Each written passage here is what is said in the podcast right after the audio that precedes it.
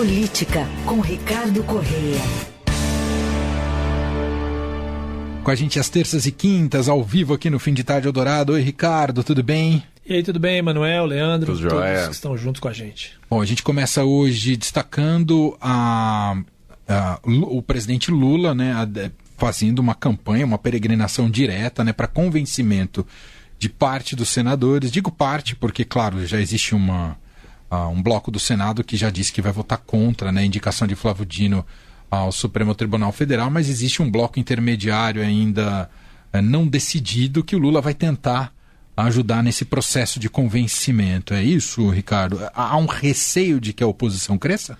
É, exatamente. É uma questão até matemática, né, Emanuel? Se a gente pega, por exemplo, o Zanin, quando foi escolhido para, né, foi aprovado pelo Senado, ele teve 58 votos, né? Ele precisava de 41 e teve 58, ou seja, teve 23 que não votaram no Zanin.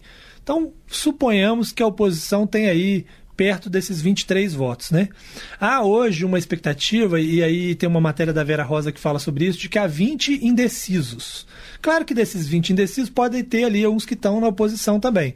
Mas se você pega os 23 que são oposição com mais 20 indecisos, dá 43.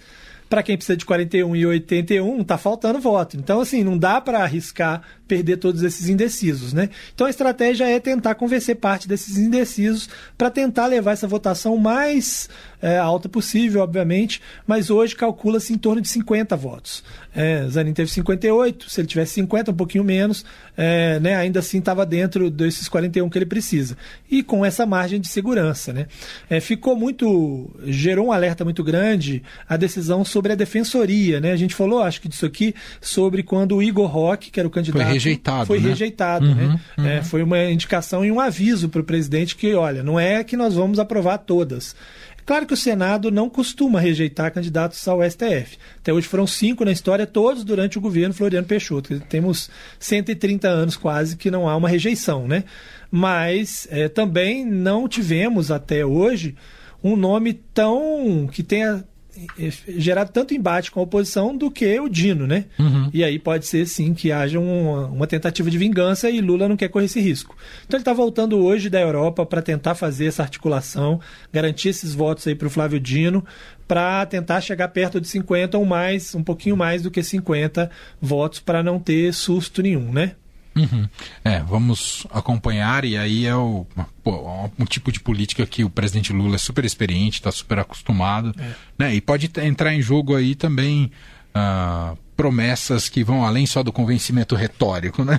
É, a grande questão aí é que o voto é secreto, né? Então é sempre mais difícil, né? Você convence. Identificar por que É. foi convencido, né? É, porque ele pode falar. Bom, ele poderia falar assim: bom, se eu tiver 50 votos, eu vou, né, liberar mais cargos para base, algo assim, né?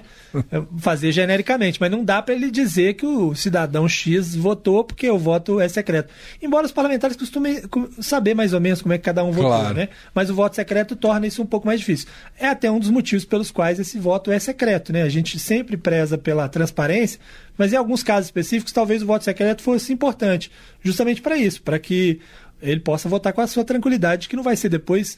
Você imagina, você vota um- contra um ministro do Supremo, depois ele assume o cargo e próximo processo que vai contra você lá Tem razão. te complica, né? É verdade. Bom, outro assunto importante para a gente tratar aqui com o Ricardo Correia são os bastidores aí dessa crise envolvendo as minas em Maceió, né, com a possibilidade de um desastre ambiental ah, de grandes proporções ali para o estado e para a cidade. Isso tem, claro, também toda uma crise política envolvida que já pode desembocar numa CPI da Braskem. Exatamente. Há uma discussão sobre a CPI da Braskem. O, essa CPI já foi apresentado, os, os nomes, já foi lido, né? eh, já foram apresentadas as assinaturas, já foi lido. E agora uma batalha sobre a instalação ou não dessa CPI no Senado. De um lado você tem Renan Calheiros, que defende a instalação da CPI, porque o grupo político dele é contrário ao grupo do prefeito de Maceió que é o João Henrique Caldas, e de outro você tem o grupo de Arthur Lira, que é a favor do prefeito e, consequentemente, contra a CPI. Eles acham que o Renan Calheiros, claro, vai aproveitar a CPI para ser o grande destaque, e isso vai é, fazer com que o grupo dele seja prejudicado nas próximas eleições em Alagoas. Né? É bom lembrar que o Lira, embora deputado, tem interesse de ser candidato ao Senado na próxima eleição. Então, isso é mais um motivo para que ele para que ele não queira aí protagonismo para o Renan Calheiros. E essa disputa já se repetiu em vários assuntos e agora se repete nesse caso da CPI da Braskem, né? É, como eu disse, o Renan Calheiros está pressionando pela instalação imediata. Ele quer, inclusive, ir ao Supremo Tribunal Federal exigir a instalação se ela não for feita. E do outro lado está o Rodrigo Cunha, que é um, um, aliado do Lira, senador aliado do Lira, e que nesta semana, com a visita do Pacheco, é, com a ida do Pacheco para a COP, né, junto com o Lula, é, o Rodrigo Cunha é quem está no comando do Senado. Então esse aliado do Lira tem dificultado aí a instalação dessa CPI da Braskem. É, e isso tudo está gerando esse, esse embate. Agora tem um problema de timing também, não é, Ricardo? Porque estamos muito perto do recesso, é. né? É, e a CPI ela tem um prazo determinado, né? São 120 dias, né? Então, se você faz muito para o final ali, você você talvez não consiga, mas ao mesmo tempo, para quem quer a instalação, que é o caso do Renan, quanto mais isso se der agora, que o assunto está em voga, né, que está todo mundo falando do assunto, mais chance tem daquilo ganhar visibilidade. Ano que vem, talvez, é, com os parlamentares indo para suas bases já para fazer campanha eleitoral, né? Talvez uhum. ele não consiga instalar.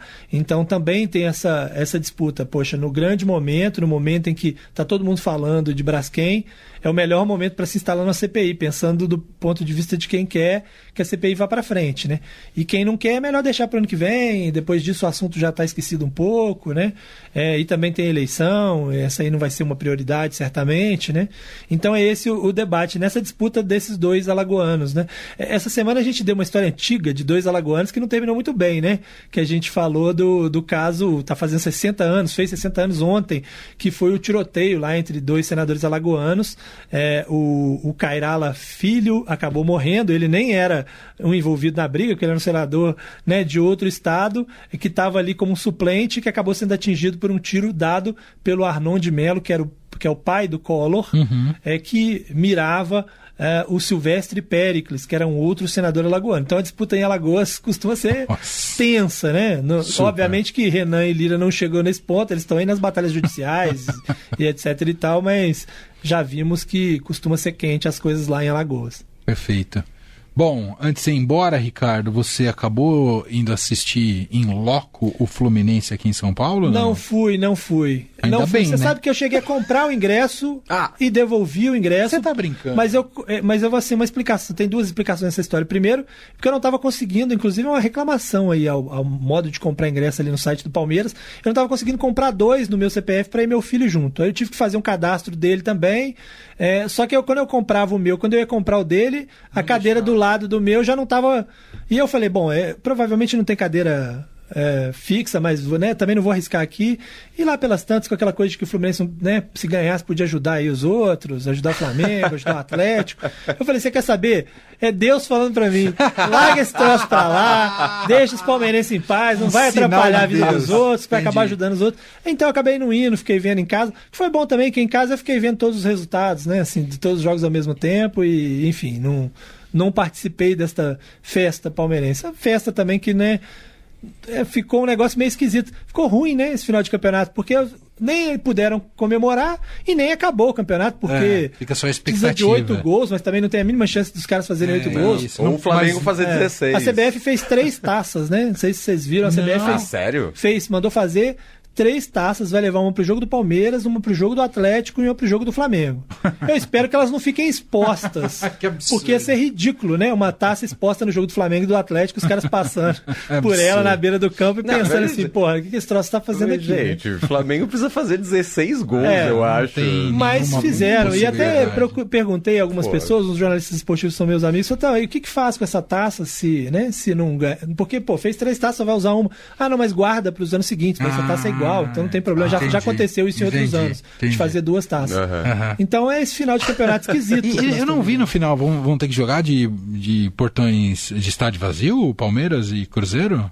Eu, boa bom, pergunta, é boa pergunta. Vi, boa pergunta. Eu, tava, eu vi a decisão que o, que o Cruzeiro estava pedindo para aumentar é, para 45 é. mil pessoas aí o, o espaço. Porque isso que eu acho a maior tristeza do fim é. do campeonato. O, o, o campeão do campeonato, o Palmeiras vai se sagrar campeão amanhã ter que fazer isso diante de um estádio vazio. É. Isso é de uma tristeza para mim arrebatadora. Para mim é o é, fim. É, mas eu acho Eu acho que o Cruzeiro está liberado enquanto não tem o um julgamento. Ah. Porque tem um julgamento que foi adiado, né? E, e então o Cruzeiro está liberado para ter torcida nesse jogo. Então não vai ficar tá vazio. liberado. Foi julgado, aparentemente foi punido, mas vai ter torcida. É. Ah, então e, tá e agora eles estão até pedindo para aumentar. Parece ter muita torcida do Cruzeiro. Eles estão satisfeitos porque conseguiram escapar, né? Do sim, rebaixamento sim. na última rodada.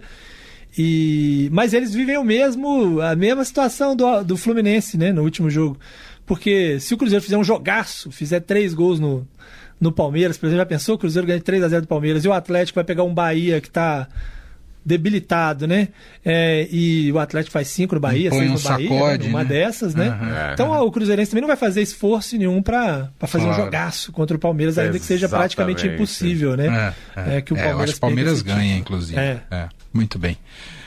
Este é Ricardo Correia, volta com a gente na quinta-feira aqui no fim de tarde. Um abraço até lá, Ricardo. Um abraço. Valeu.